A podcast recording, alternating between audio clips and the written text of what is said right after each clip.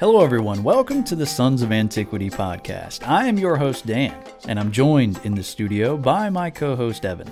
How's it going?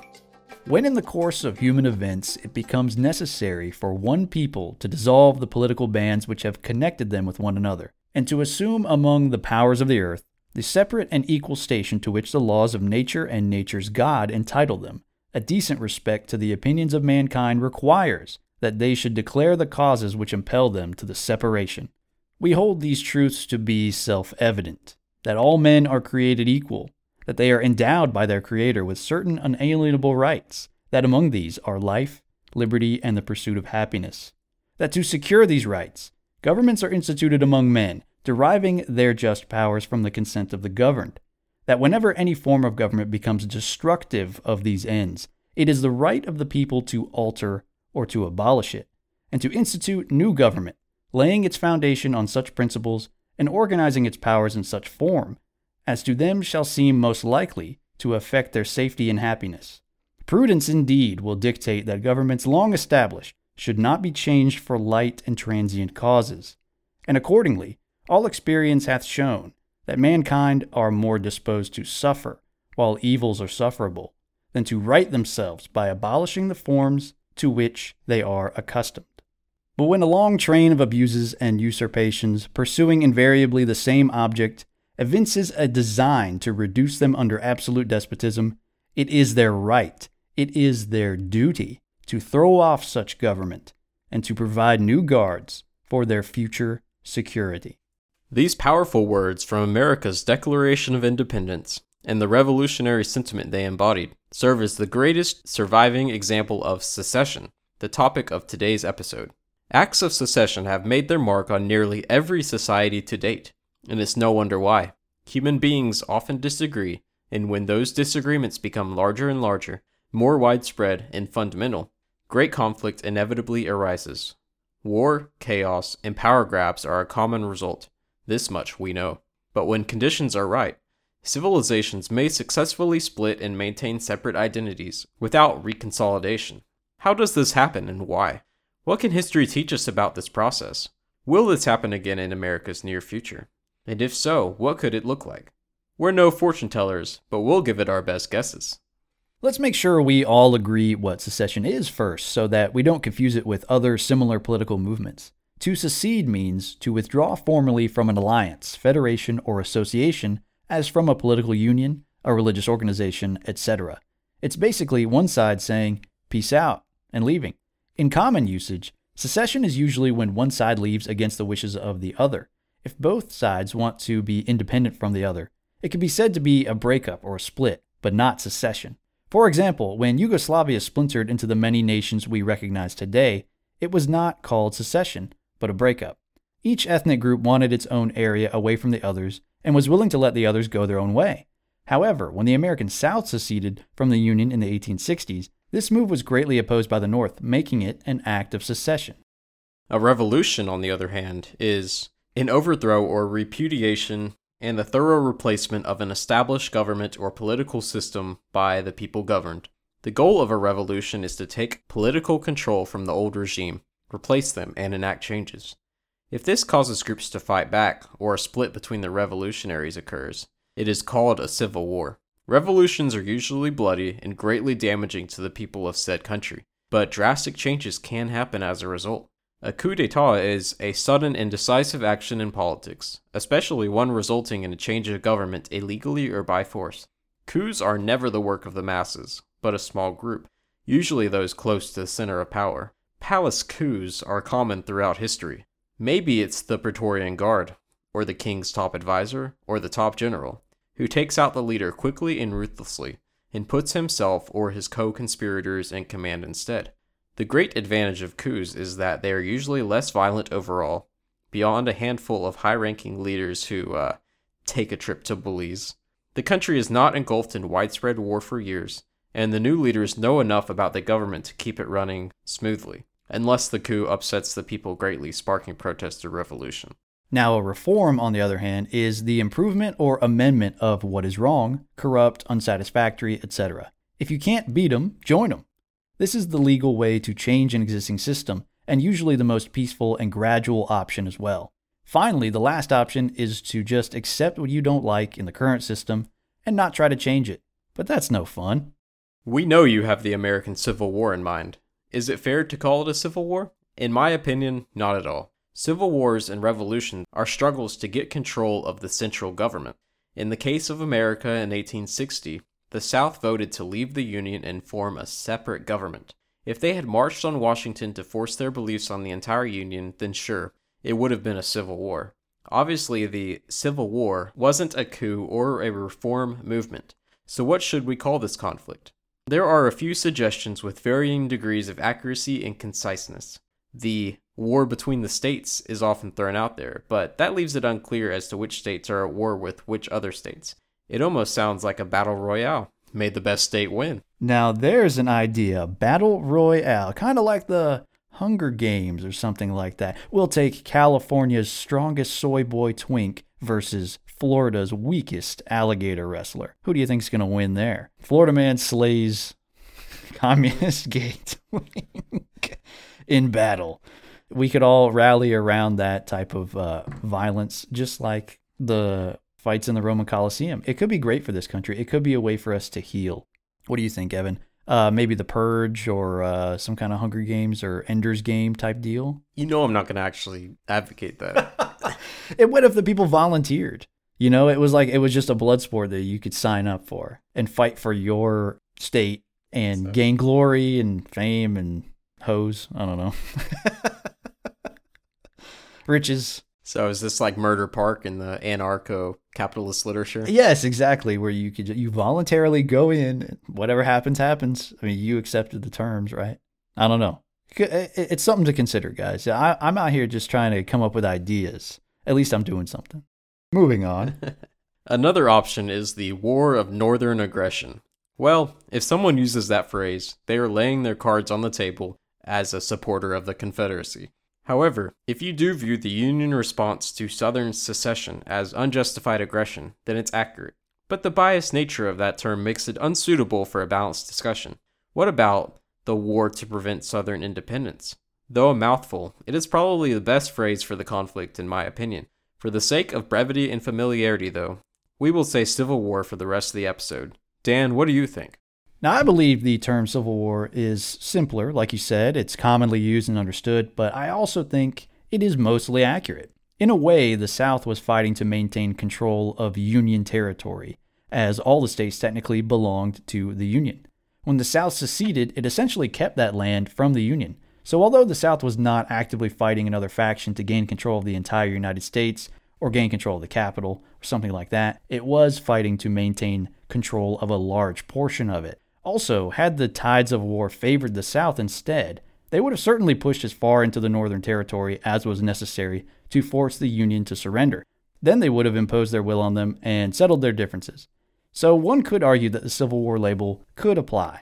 But for most people, having two groups that used to be one group fight to the death on the same piece of land is basically a civil war. So why get technical? You may be right. If you want to inspire political change, secession is one of the many paths you can take. But here's a question Is it the most moral one? Is it better than, say, an outright revolution with gulags, guillotines, and all the trimmings? Or how about a coup? What about passive resistance? And are these avenues morally superior to changing your Facebook profile pic to a black square? Here's what some thinkers and historians have had to say on the topic. Let's start with John Locke. In the last chapter of his second treatise of government, Locke deals with the concept of the dissolution of government. He, of course, mentions that the dissolution of governments is often the result of foreign influence and invasion. But when it is the result of internal problems, Locke outlines these reasons for dissolution legislators ignoring the will of the people or their assigned duties, an executive officer meddling with the legislative schedules, debates, or exercise of their power, tampering with elections, subjecting the people to the will of hostile foreign powers, intentionally or otherwise, amassing huge executive power, abusing executive power to the detriment of the legislative body and the people, and abandoning necessary laws and protections. Doesn't all of this sound strangely familiar? I don't know what you're talking about. to avoid this, Locke argues that proactive measures must be taken to secure freedom for each person, for he believed that a state of liberty was and is the state of nature, pre existing governments whose job it is to protect those freedoms from infringement. Should that fail, however, Locke argues that the rebels and revolutionaries are not to blame. On the contrary, it is the corrupt legislators and the evil princes who have rebelled and brought a state of war upon the people by disregarding their stations and abusing the people. To quote Rambo, they drew first blood, not me. In such cases, basically anything goes. Individuals have the right to secure their prosperity by any means. Here are two great quotes from a legendary work, and maybe we'll do an episode on two treatises someday. The first quote When any one or more shall take upon them to make laws without authority, which the people are not therefore bound to obey, by which means they come again to be out of subjection, and may constitute to themselves a new legislative, as they think best, being in full liberty to resist the force of those who, without authority, would impose anything upon them. Everyone is at the disposure of his own will, when those who had, by the delegation of the society, the declaring of the public will, are excluded from it, and others usurp the place who have no such authority or delegation. And the second quote If the innocent, honest man must quietly quit all he has for peace sake, to him who will lay violent hands upon it, I desire it may be considered what a kind of peace there will be in the world, which consists only in violence and rapine, and which is to be maintained only for the benefit of robbers and oppressors. Now, John Locke may have been influenced by uh, Catholic thinkers before him, even though he was Anglican himself. That's a topic for another time. Regardless, subsidiarity is central to Catholic social teaching. Subsidiarity is the organizing principle that matters ought to be handled by the smallest, lowest, or least centralized competent authority. St. Thomas Aquinas is probably the one who laid the groundwork for this important idea in the 1200s, but it can be found in natural law. If a US state can handle a task, the national government shouldn't do it. To do otherwise is a violation of the natural law. Likewise for city versus state and family versus city. The family is the building block of society, and power should not be moved up the food chain unless absolutely necessary. Of course, defending borders and conducting wars should be left to the national government, but most things can be more local. This relates to secession. If the central government becomes tyrannical and does not allow the local territories powers which are natural to them, this is a violation of the natural law and it should be changed. Now let's move on to an Enlightenment philosopher, Enlightenment in quotes, a man I call Jean Jacket Russell, or you might know him as Jean Jacques Rousseau.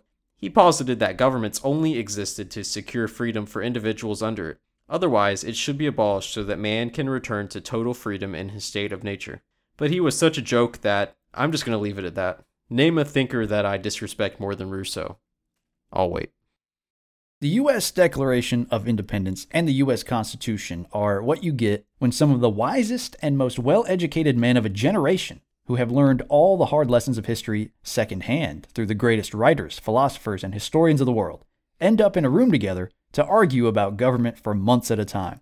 It may be the most audacious and successful governing document ever written. And this is due to the unique checks and balances the founders attempted to integrate into the fabric of the new American government through the Constitution and the Bill of Rights. They knew Polybius. They knew the Spartan king Lycurgus. They knew Locke, Machiavelli, Hobbes, Hume, Voltaire, Aristotle, Plato, Marcus Aurelius, Cicero. And the best ideas of all these great men filtered through the founders and ended up in our system of government. But it all started with an act of secession. The founders wanted a better system of government for the American colonies than what the British government was imposing on them. And for more on that, check out our American Revolution debate episode, episode 20. So, right off the bat, our governing documents were based on the idea that communities have a right to separate from their parent nation if they are being oppressed or mistreated, which is what the founders did. This is evident from the very wording of the Declaration itself. But the founders also knew how hard secession would be if it ever happened once America was established. Their bloody fight with the British was well underway by 1776. In an effort to prevent future generations from having to do what they did, the founders implemented a system of federalism, where political power would be divided among three branches at both the national and state level. They also included special features like the Convention of the States, which would allow a large majority of states to bypass certain powers of the federal government, should they need to and they even tacked on the Bill of Rights to the Constitution to further bolster the people's power against a wayward national government. The best examples of that being the First, Second, Fifth, and Tenth Amendments. So, despite their many disagreements, it could be said that the founders framed their new government with the words of Enlightenment philosopher Dwayne Carter Jr. in mind prepared for the worst, but still praying for the best.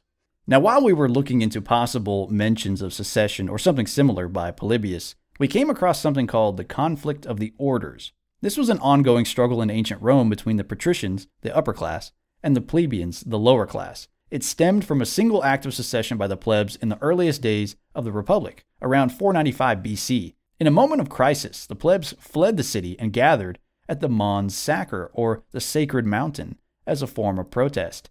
This secessio plebis, as it came to be known, pressured the Roman government into establishing the tribune of the plebs, giving them a voice in the Republic. This is, of course, a gross oversimplification of the conflict, but we'll leave it at that to avoid a long tangent. The point is, Polybius was well aware of this event, having been born during the later years of the Roman Republic, and this fascinating history likely factored into his analysis of balanced government. Now, here's a question for you Is secession even legal in the United States? In reality, almost everybody thinks of the Confederacy in the American Civil War when the word secession is brought up. But was secession legal back then? How about after the Civil War? Let's dive in. The Declaration of Independence could often be seen as a rallying cry for the legality and necessity of secession. Couldn't the Revolutionary War be seen as an act of secession from England? And surely the colonies wouldn't have waged war against England if their mother country uh, had not used violence and repression against them. Notice the themes of the Declaration, which we mentioned earlier. Consent of the governed is one of the major ones. In fact, a government only exercises power justly when those under it consent to it. Clearly, the South did not wish to be governed by the powers in Washington, D.C. anymore. Furthermore, whenever any form of government, note this includes democracies and republics, becomes destructive of the rights of the people, the people have the right to alter or abolish it and institute new government. There are a few problems with this line of thought to take the Unionist view. First, while the Declaration of Independence is an important document, it does not hold any weight in our legal system. Second, it could be said that the colonial situation was not consensual, whereas the constitutional system was. Therefore, once the people of a state chose to be a part of the Union, there was no option to remove consent, even if future generations wanted to leave. Third, what rights were being violated by the central government in the wake of the Civil War? How were life, liberty, and happiness truly inhibited? It could easily be said that liberty and life were under siege in the slave states, and not due to the national government. Sure, there were tariffs on Southern production, but I'm not sure if that qualifies as oppression. Let's evaluate the document that does hold weight in our legal system. When studying the issue of secession, it becomes painfully clear that the Constitution is not explicit at all on the issue. The Constitution does not make any mention of secession, only what had to happen to admit or create new states. In Article 4, it says that without the consent of the involved state legislators in the U.S. Congress, states could not be split or combined. Though not directly mentioned, secession could reasonably require the same qualifications, namely consent of the seceding state legislators and the U.S. Congress. Since Congress never voted to allow secession, you could say that the string of secessions leading up to the Civil War were illegal. It seems pretty clear that the omission of secession in the Constitution was intentional. The framers didn't want their new vulnerable country to splinter soon after its formation. As I'm sure you know, the 10th Amendment leaves all powers not delegated to the U.S. by the Constitution, nor prohibited to the states, in the hands of the states. This leaves a lot of room for diversity among the states and diffuses tensions between them. Instead of having to have a national solution to every problem, each state could mostly decide what to do on its own and preserve the bonds of the Union. However, westward expansion, culminating in the Mexican American War, forced the issue of slavery to the national level. Which states would be slaveholding and which would be free? How would this affect the balance of power between the two sides? Both factions were paranoid that the other would get too powerful. If there were enough slave states to amend the Constitution to legalize slavery, what would stop them? And vice versa for abolition. To combat the slave power, the Republican Party opposed the expansion of slavery. But it is easy to see how this could eventually lead to nationwide abolition. Of course, politician Abraham Lincoln believed that the Union could not be broken and that secession was invalid and illegal, as he said in his first inaugural address. I hold that in contemplation of universal law and of the Constitution, the union of these states is perpetual. Perpetuity is implied, if not expressed, in the fundamental law of all national governments. It is safe to assert that no government proper ever had a provision in its organic law for its own termination.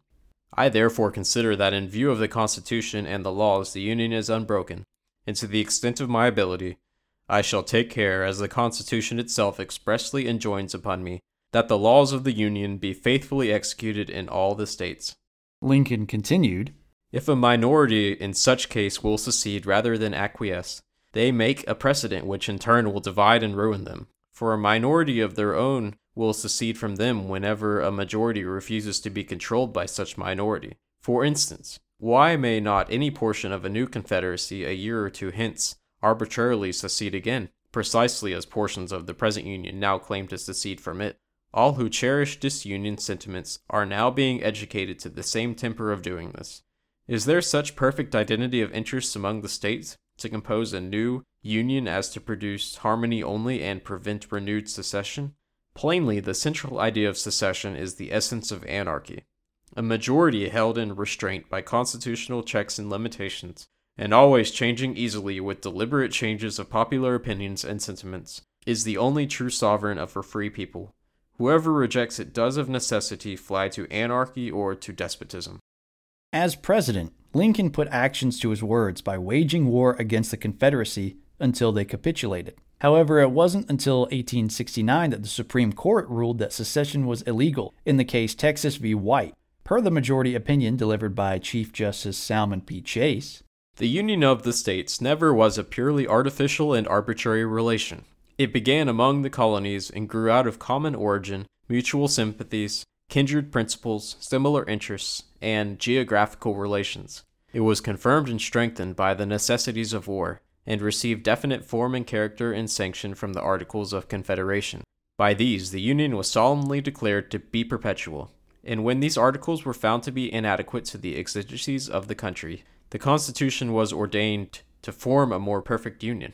It is difficult to convey the idea of indissoluble unity more clearly than by these words. What can be indissoluble if a perpetual union made more perfect is not? The union between Texas and the other states was as complete as perpetual and as indissoluble as the union between the original states. There was no place for reconsideration or revocation, except through revolution or through consent of the states. Per the Constitution, the federal government has the power to suppress insurrection and carry on war. An interesting note about this case is that ex post facto does not apply. Chase concluded that the secession had always been illegal. The radical Republicans were angry with the ruling because they wanted the South to be treated like conquered territory, and the Democrats were likewise upset that Reconstruction wasn't deemed unconstitutional. The answer to this issue wasn't black or white. At the time of the Civil War, there was no law nor court case which prohibited secession, so it was a gray area. In fact, Confederate President Jefferson Davis was never convicted for treason, fun fact, though charges were in the air for four years. Davis's lawyer suggested that when a state seceded, it ceased to be a part of the United States, and those state residents lost their citizenship. Treason is a crime of disloyalty, and foreigners cannot be charged with it. Per the Constitution, treason against the United States shall consist only in levying war against them or in adhering to their enemies, giving them aid and comfort. Letting Davis get a trial would have risked an acquittal when the Union needed to justify its destructive war.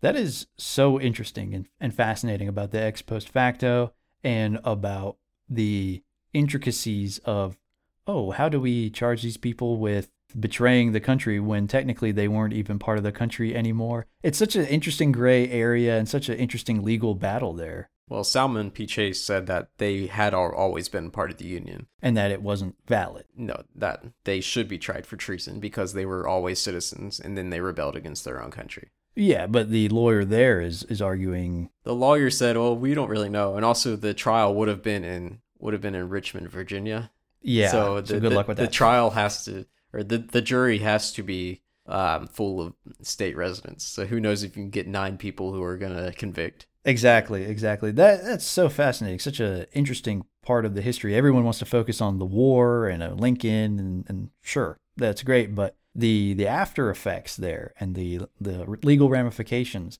are just as interesting to me. On dollar bills, you can find the Latin phrase "e pluribus unum" or "out of many, one." This implies that political unity is a virtue, but is it really? Are we stronger when we're together instead of divided? Mostly yes, but when a people is held together involuntarily and consists of diverse groups, political unity is probably a bad thing. Spoiler alert diversity is not our strength. Diversity leads to disunity, distrust, and conflict, at least when the differences matter. A divided people is more likely to start a civil war because there are not enough common bonds to keep brother from murdering brother. As the size of a union increases, the likelihood of disunity increases with it. That's why there has been so much debate in the Western tradition over the critical mass of democratic polities. Plato and Aristotle recommended only a few thousand families. In their time, the city state was dominant and probably only contained about a few thousand families. But I think their general idea was right. It is not possible to have a functional democracy when there are hundreds of millions of people spread across thousands of miles. Very true. The term Balkanization originated in the 1990s when the former Yugoslavia broke up into Bosnia and Herzegovina, Croatia, Kosovo, Montenegro, Macedonia, Serbia, and Slovenia. To balkanize means to divide a country, territory, etc., into small, quarrelsome, ineffectual states. To many, balkanization is runaway secessionism and arguably the natural consequence of secession movements. But it's not quite that simple. Yugoslavia broke up because it was an artificial and forced partnership between cultures, religions, ethnicities, and languages which were hostile to one another. Once the communist strongman Tito was dead, there wasn't enough inertia to keep the house of cards standing. Orthodox Serbs, Catholic Croats, and Muslim Bosnians fought each other in a gritty war until other countries forced them to come to a peace and draw up borders among themselves and each other. For example, uh, Bill Clinton famously bombed Serbia. That was in that conflict. Thus, we have the countries of Serbia, Croatia, and Bosnia Herzegovina, all of these groups have strong cultures and with united members, but it also kept them separated from the other groups. For this reason, you shouldn't expect to see Croatia have a civil war, because Croats are united. Would the same happen in America? I don't think so. Though there are some regional, uh, quote, cultures, they are not strong enough to keep a region from splintering further. It is easy to see parts of a neo Confederacy fighting with each other, for example, the liberal cities versus the conservative suburbs and countryside. Though balkanization is seen as a terrible thing, I think in their case it was a return to a natural state of things. Is consolidation or dissolution the natural course of history? Empires rise and fall. I think it is natural to go through cycles of conquest and disintegration. On the one hand, large states have an easier time conquering enemies, but governing large territories is difficult to do effectively over time. This ties into anacyclosis. Uh, watch Anacyclosis episode 1. You won't regret it, we promise. Strong men create good times, and you know the rest. Whether it's Persia, Rome, or America, they start small, expand quickly, struggle to keep it all together, and then fall apart. Every time. Why don't we turn our attention now to some recent examples of secession efforts so you can really get a feel for how close to home some of these movements are, starting in Europe. The northeastern corner of Spain, known as Catalonia, is an old and wealthy area of the country. It has Barcelona, if you've heard of that and it has recently expressed a desire to return to the levels of political autonomy it benefited from before the Spanish Civil War, from 1936 to 1939. Following the nationalist victory, Francisco Franco took power and applied it across the nation, suppressing Catalonia's liberty in doing so. Three years after Franco's death in 1975, a constitution was drawn up which returned some of Catalonia's former freedoms. And when the effects of the 2008 financial crisis rippled throughout the world, Catalonian separatists cited national financial problems, budget mismanagement, and lopsided tax burdens as further reasons for secession. Since then, Spain's government has cracked down on pro Catalan protesters, leaders, and politicians, and it is still unclear whether the region will win independence, despite the popularity of recent referendums. For centuries, Scotland fought the English to maintain its independence. However, in 1707, they formally joined under the banner of Great Britain. Much like the colonies in America, the Scottish eventually got tired of being governed from so far away, and political activists began lobbying to strengthen local governance. This achieved some success, and the Scottish Parliament was ultimately established in 1999. Since then, the movement has given rise to pro Scottish political parties and continued referendum efforts. And also, since Brexit occurred, Scotland has actually wanted to leave the Union even more because they want to rejoin the EU. Oh, okay. So they want to leave England, but join the EU. Yes. Oh, interesting there. That's out of the frying pan into the fire. Don't do that, guys. Seriously, don't do it. That's a matter of opinion. As for the Welsh independence movement, it isn't much different from that of Scotland, so we won't dive into that one. Now let's jump over to the most volatile part of the United Kingdom, Northern Ireland.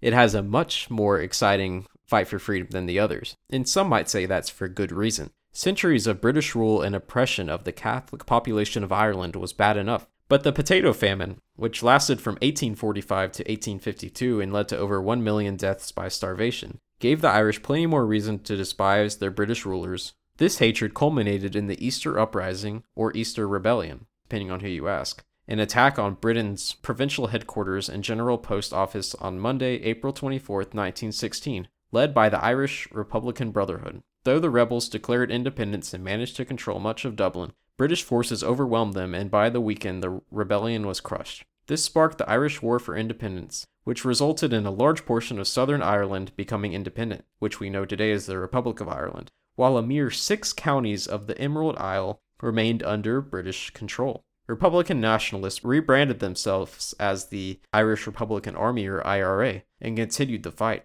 escalating violence in the area throughout the late 20th century in a period known as the Troubles, which was characterized by bombings, shootings, and assassinations. Peace talks eventually made headway, and as of 2005, the IRA has agreed to pursue Irish independence through mostly peaceful means. we'll take them at their word.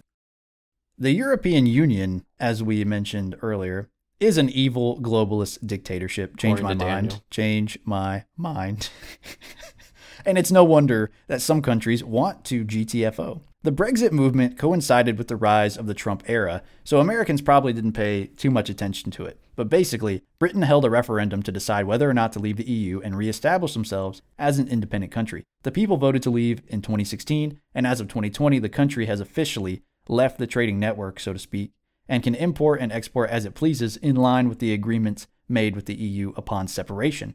Frexit is the proposed French exit from the EU. French nationalists have expressed a desire to leave, while former presidential candidate Marine Le Pen even campaigned on a promise to hold a referendum on Frexit or simply remain and challenge Brussels at every level in an effort to reshape EU policy and really just be a thorn in their side. In either case, nationalism in France and England has increased tensions with the EU, and who knows which countries will consider secession next. Now let's move on to the East, or China! The British Empire gained control of Hong Kong in the 1840s and allowed it to prosper as a royal colony while acquiring new territories in the region following the Opium Wars. The British eventually relinquished their control of the area in 1997 when their 99 year lease came to an end, and Hong Kong was handed over to the Chinese government. At the time, China promised to respect the customs and autonomy found in the state's basic law, which explicitly defined Hong Kong as free and capitalist to this day remains one of the most economically capitalist places in the world. China promised to uphold the agreements in the Sino British Joint Declaration of 1984. Suppression of voter rights, crackdowns on protests, and widespread censorship determined that that was a lie. What about Taiwan? We won't say much about this one because thankfully our fearless leader, Nancy Pelosi, ended communism for good by defying China's recent threats to shoot down her jet if she travels to Taiwan. Just kidding. She probably got the ball rolling on World War III. Anyway, Taiwan has traded hands a few times. First, it was held by the Chinese, then lost to Japan in the Sino Japanese War, but returned to Chinese control following Japan's loss in World War II. Then, in the aftermath of the Chinese Civil War, Mao's Communist Party acquired Beijing, took power, and forced the defeated Chiang Kai shek and the nationalists to flee. Where to? Taiwan, of course, a mere 100 miles off the coast. Fun fact only 14 countries recognize Taiwan as an independent nation, one of them being Vatican City. At this point, three things are clear. One, China really wants Taiwan and will challenge anyone who would criticize them or intervene. Two, Taiwan really wants to be independent. And three, the Taiwanese hate Nancy Pelosi. See how this congresswoman started a third world war with one simple trick.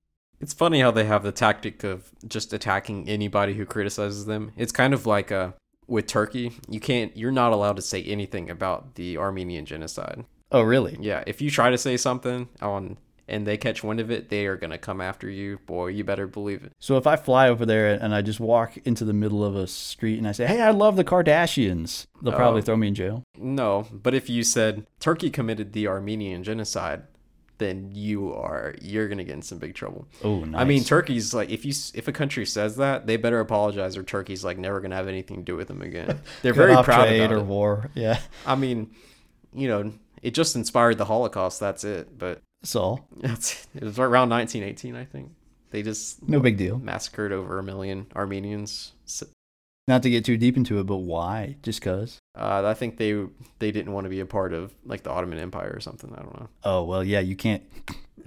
You can't disagree with them. I mean, if you're going to be part of the empire, you just better bend over. But it wasn't like killing soldiers. It was like straight up genocide of the Armenian people. Yikes. Except if you're Turkey, then of course that's all propaganda and all fake. So don't believe it. Moving to our corner of the woods, uh, Texas comes up a lot, and uh, the Neo Confederacy. Our ninth episode, Epic Last Stands, touches on Texas independence in the Americas. So check that one out for more details than we'll have here. American settlers in Texas weren't getting along very well with the Mexican government in the 1830s, and pretty soon the political and military interventions proved too much for them to take. They declared independence from Mexico in 1835 and fought the forces of Antonio Lopez de Santa Anna in with the help of American volunteers. After some early losses and the terrible defeat at the Alamo, the Texan forces did manage to turn things around and defeat Santa Anna, which paved the way for a short-lived Texas independence before the region joined the United States in 1845. In 1941, two local politicians from the Pacific Northwest spearheaded an unorthodox movement aimed at generating funds from state and federal sources to be used for road construction, logging, and mining in Curry County, Oregon. Their plan? Secede from the Union, of course. Who needs a GoFundMe when you can just create a new state for publicity? But publicity is about all they got. Sure, five counties in Oregon and Northern California officially recognized them, and they did make it to the front pages of national newspapers. But the bombing of Pearl Harbor in the following month eclipsed their momentary fame. The attack prompted Gilbert Gable and Randolph Collier, the ringleaders of the scheme, to pledge loyalty to America once again. Besides a few businesses and political groups on the West Coast borrowing the Jefferson name and a short revival in 1971, the failed act of secession simply lives on as a funny bit of trivia. Sad. You know, I've actually heard that the conservative part of Oregon, which is like the southern and eastern part of it, away from Portland and uh, Salem and all that, they want to exit Oregon and join Idaho. Really join Idaho. That's that's who they border. Interesting. I mean, they're not going to join California. Well, it's funny you should say that because while I was researching this, there was some early talks around this time of them of that county and the like the Jefferson state joining Northern California, which was preferable to where they were for some reason. And so that's why some of those counties in Northern California were cool with this. Um, because just that area of that that border area was, I guess, similar enough to where they thought, okay, we could all be one separate state. Um, but I think Idaho nowadays would definitely be more to the liking of those people. Even Northern California is too close to Southern Yeah, California. there there's too many people in Portland and Salem that are even that outvote them in every election. So Oregon's always going to go blue, even though the the people on the outskirts hate all that's going on in Portland and they're embarrassed by Portland. I would be too, and I would definitely be sympathetic uh, to that, and I am sympathetic to wanting to join up with Idaho if they are on the same, you know, side politically, which I have reason to believe Yeah, that they are. they That's are. why they want to get away from all that. Yeah. Well, you'd be surprised, man. Idaho Every- has Boise State in it. I know, but uh, all these uh, states that formerly were like, oh yeah, that's in the middle of nowhere, nobody wants to live there. They're getting invaded Mm-hmm. by these these people leaving California, leaving New York. They're not going to Idaho. You'd be surprised. You would be surprised, man. Take take a look at it. Some some of the bigger cities are really getting lefty, and it's it's bad, man. Now you may remember the proposed Cal exit from a few years ago, and this is one of my favorites. This was a failed movement to encourage California to exit the United States. It gained attention as a meme in 2017 and 2018, but never gathered political momentum, probably because so many Californians are doing the opposite, as I just mentioned, exiting California and moving to more conservative states to escape the progressive hellhole they've created. But a recent article by Mercury News has posed this question Will the Supreme Court's recent abortion ruling bring life back into the Cal exit plan? I sure hope so. They are welcome to leave. There's the door.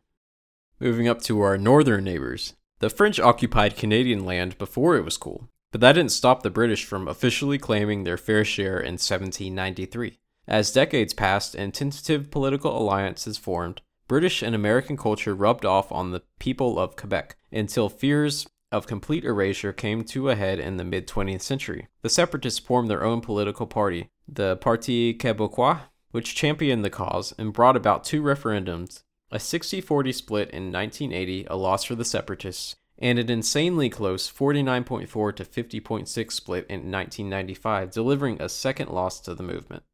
What about our opinions of all of this? Now, in my opinion, the American Civil War was definitely justified. Sometimes you just gotta squash it, as the kids say, and settle things the old fashioned way. But seriously speaking, two wrongs don't make a right. Yes, slavery was a moral wrong, but the Union imposing its will on the states, who had legal autonomy on this issue, was also wrong. With the Industrial Revolution in full swing, slavery was already going to be made obsolete by machines.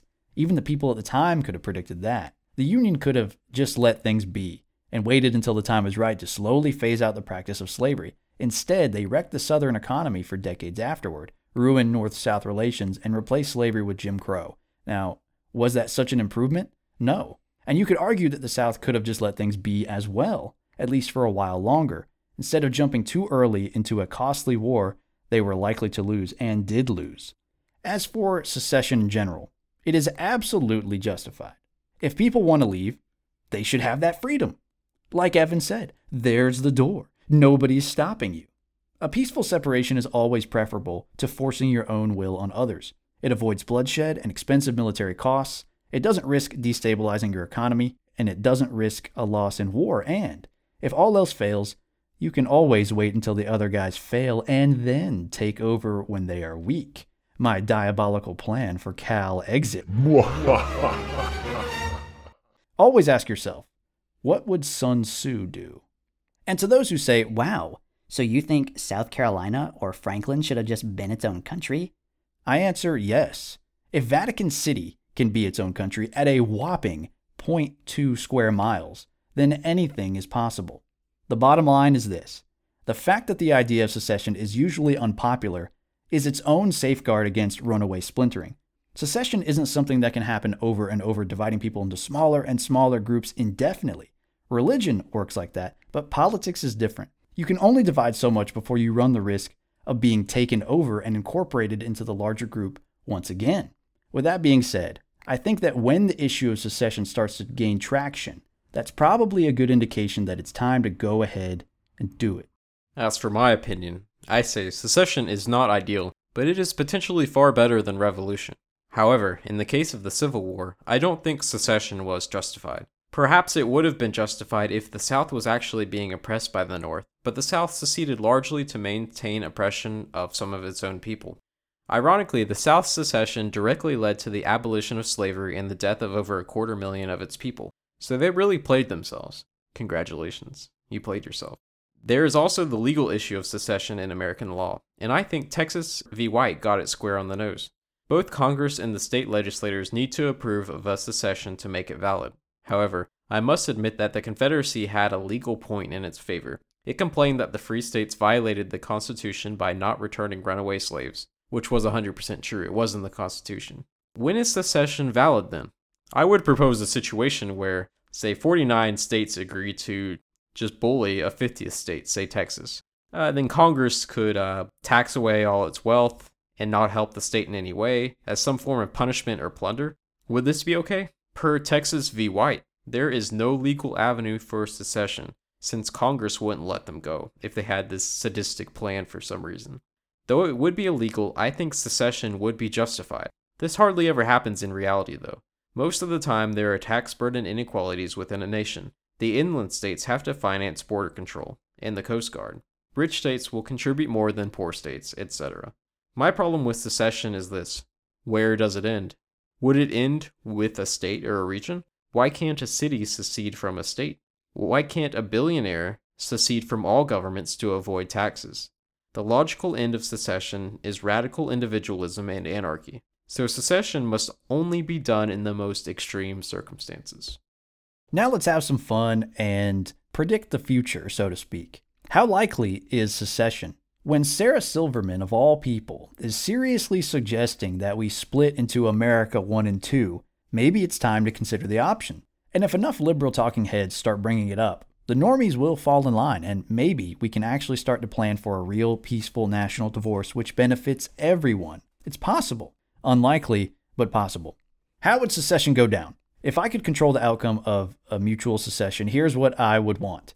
We divide the country into three separate nations. First, the South and the Midwest or Central region. But we won't call it New Compton because it's South and Central. Of course, we'll call it MAGA country. Duh. Second is the West Coast, and third is New England. Ideally, the coasts would join since they're the most uh, liberal areas, and they'd be divided by us in the middle. But that's why we'd have to create three countries instead of just two, because we are smack dab in the middle separating them. Now, if the libs decide to join Canada, then they'd make one giant horseshoe country around us, and that would be unfortunate. But I think we could take them, because we've got all the guns. The real problem is this MAGA country would be surrounded by libs on the top, right, and left, and they'd have to defend against border invasions from the south, which is a bad situation. But again, we have all the guns, so maybe it would be okay. And when the progressive policies on the West Coast and New England inevitably fail, we'll just take them over, quote unquote, liberate them, and impose our will on them.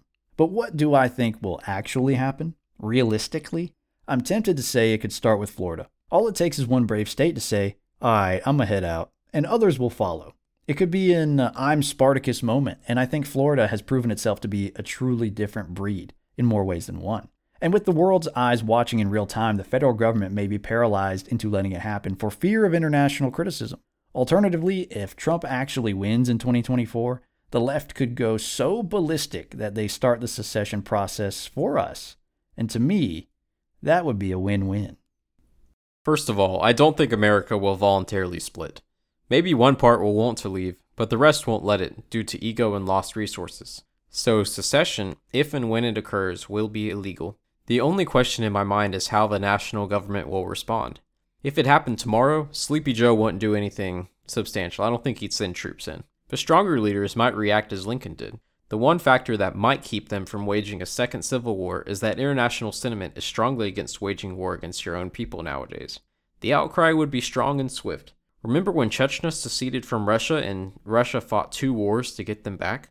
Chechnya was literally full of Islamic extremist terrorists who kidnapped people as their main source of income, and yet they were widely condemned for trying for waging war to get it back. Frankly, I think they should have just let them go, but I don't know.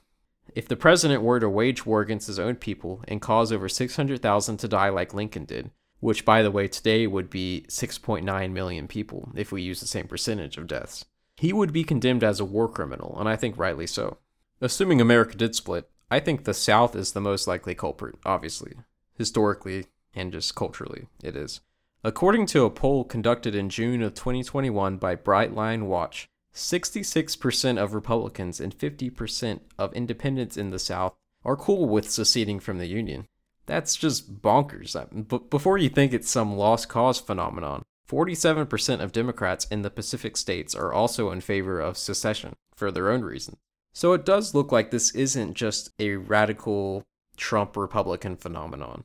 I say that America needs to repent and everyone needs to believe the same things on the important issues, but that's not going to happen. So, if secession happens, I hope it isn't responded to with violence. We could see what happens to the two or three or whatever countries as time goes on. Maybe democratic policies would produce a thriving nation and the South would go down in flames. We don't know for sure until we try. What's the alternative? To continue to hold everyone together in an unhappy union and have violent shifts in policy at the national level? Our current path is unsustainable.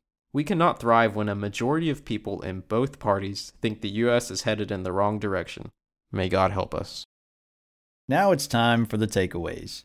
Ironically, all political disagreements will eventually lead to a consensus on the issue of separation. There are simultaneously forces that unite us and divide us. History does not move in one direction. Secessionist tendencies are alive and well throughout the world. When states become too vast and too powerful, people naturally become resentful and want more local government. Secession is pretty much illegal in America, but when has that stopped us? Now, time for the lingering questions. When will America reach its farthest extent, like Rome's during the reign of Trajan? When will we finally just reach, like I mentioned earlier, critical mass and things will start to implode? I think the only possible addition would be uh, Puerto Rico. That's that's the only one I see that's maybe a, a new state. Yes. Otherwise, I think we have reached our maximum extent. I think so. I don't yeah. see where we can't. I mean, we're not going to take part of Canada or part of Mexico. Cuba's pretty much out of the question. I mean, I agree. I think Puerto Rico could be a thing. I mean, it- it's been talked about every year that I can remember. People always flirting with that every now and then. Oh, Puerto Rico, maybe 51, 51st state. Uh, but I don't know that it ever really gains much traction. And uh, certainly, we learned our lesson trying to annex Canada that one time. mhm. We're not going to do it again.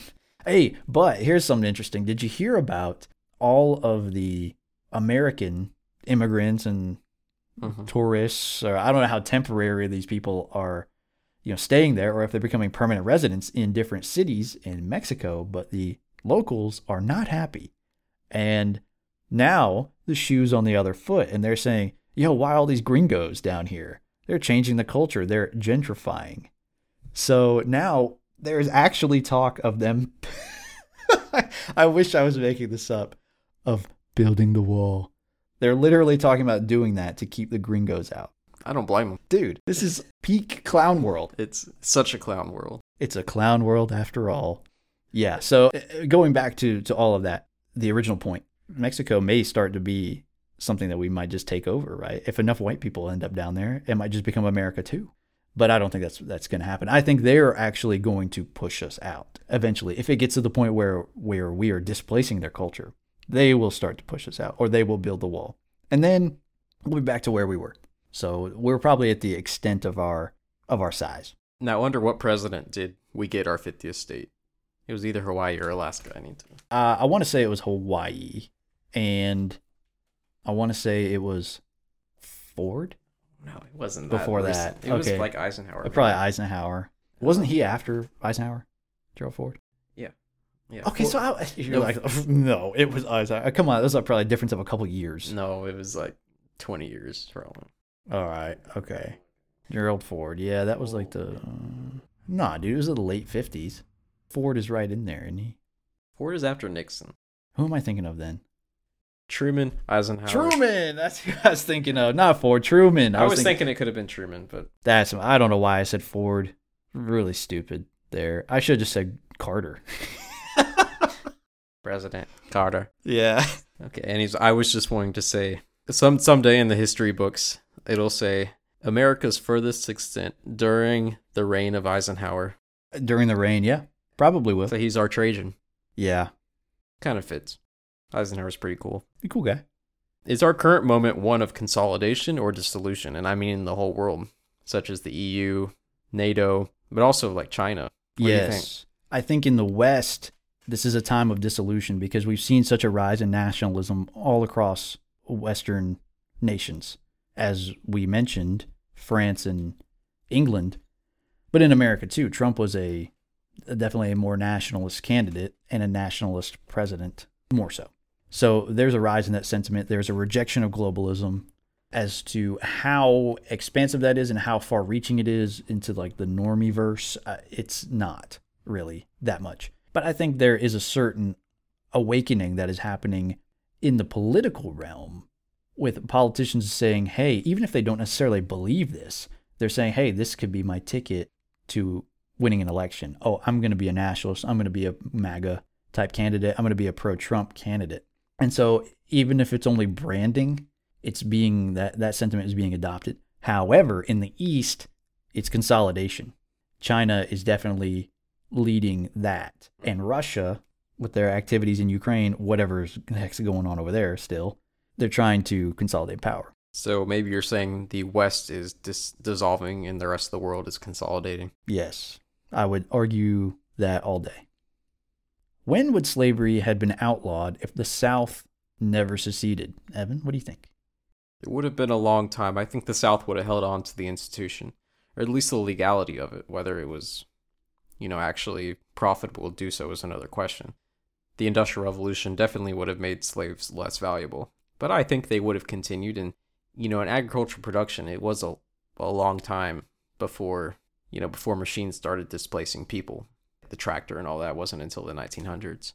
Yeah, and even then, when you think of like the Dust Bowl and you think of the Great Depression, you see even like footage that they have of farms and things. Most of them weren't heavy, heavily industrialized. They certainly weren't riding around in the type of machinery that they have today. That it's like two stories tall. It's it's harvesting all this wheat, all this hay, you know, baling machines and things like that. There was none of that for a long time. Uh, and I think some of the jobs that machines still can't do definitely would have still had a market for for slavery, housework or like lawn work, things like that. It would have slowly shrunk in from heavy industry and from like field work into more local around the home residential type work. But that certainly would have still had a market for it. And so there still would have been slaves. It had the slavery not been outlawed. I don't think slavery would have ever been would have it would have been a long time before it was outlawed at the national level if you have the South as part of the Union because they would have pitched such a fit. And then whenever there's new states, they're gonna ha- fight for half of them to be slave states and have to be free. Mm-hmm. Yes. Um, so maybe maybe it would have taken until the mid 20th century. I think it would have taken a lot longer. But uh, once it became less profitable to have slaves, the they might have done some arrangement where they paid off the slave owners, like they did in every other country besides Haiti that outlawed slavery. So if you pay off the slave owners, you're like compensating them for their quote lost property, and yeah. that's kind of that's a compromise solution. So you're giving them the money, uh, and you're freeing the slaves. So you're talking like a slave buyback program. Yeah, basically, but mandatory buyback. That probably would have happened. You're right. Finally, since you're so wise, as president in antebellum America, what would you have done about the issues of slavery and secession, especially if you'd been elected around, let's say, 1860? Oh, just around that time, yeah. Nothing really crazy was going on then. Had I been Lincoln, well, had I been Lincoln, I probably would have had some prejudices against different groups. I would have grown up at a different time with different attitudes, and I probably would have been like, yeah, I got the power. I'm going to stick it to these people. You know, I might have just been a tyrant you know, or as tyrannical as some in the South uh, accuse him of being. But I don't know. If you just if you just transplant me, boom, Connecticut Yankee in King Arthur's Court, boom, you just drop me right there in 1860. I'm the president. I probably would have tried to be a little bit more pragmatic. I think there was room for pragmatic solutions. And it may not have been Lincoln's fault. There was a lot of animosity just towards those states and the way those states were governed, you know, between North and South. So the president can only do so much. He can't control how other northern states within the Union are doing their local politics which was probably a big reason that the um, the Southerners rebelled. As you mentioned earlier, they weren't returning their quote unquote property, regardless of what you think about the morality of that. It was legally not kosher. They were supposed to be returning those things. So they were there was many examples of them acting antagonistically towards their other states in the Union. So could I have done much? Maybe not, but I would have tried to go with a pragmatic approach, or maybe just go up to, to the rest of the northern states and say, hey, listen, make you an offer you can't refuse. Let's, let's try to work something out. Try to behave ourselves. But who knows? That probably wouldn't have done any good. What about you? Yeah, there's not much you can do because they were they seceded because Lincoln was elected. So if you tried to do anything Lincoln did, you'd probably just get a secession again, and then you just have to do a civil war or let them go. Probably inevitable. Yeah. I don't know if I would have the heart to pull the trigger on, you know, causing over half a million people to die. Yeah. So, of my own people. Yeah, they were Americans. Yeah. One thing I would do different though, I'd be packing heat in that theater. Let me tell you what. that wouldn't have changed anything. Bam! It's a 360 no scope, that motherfucker. or I would have been wearing a bulletproof hat. Oh yeah, yeah, of course. Yeah, steel hat.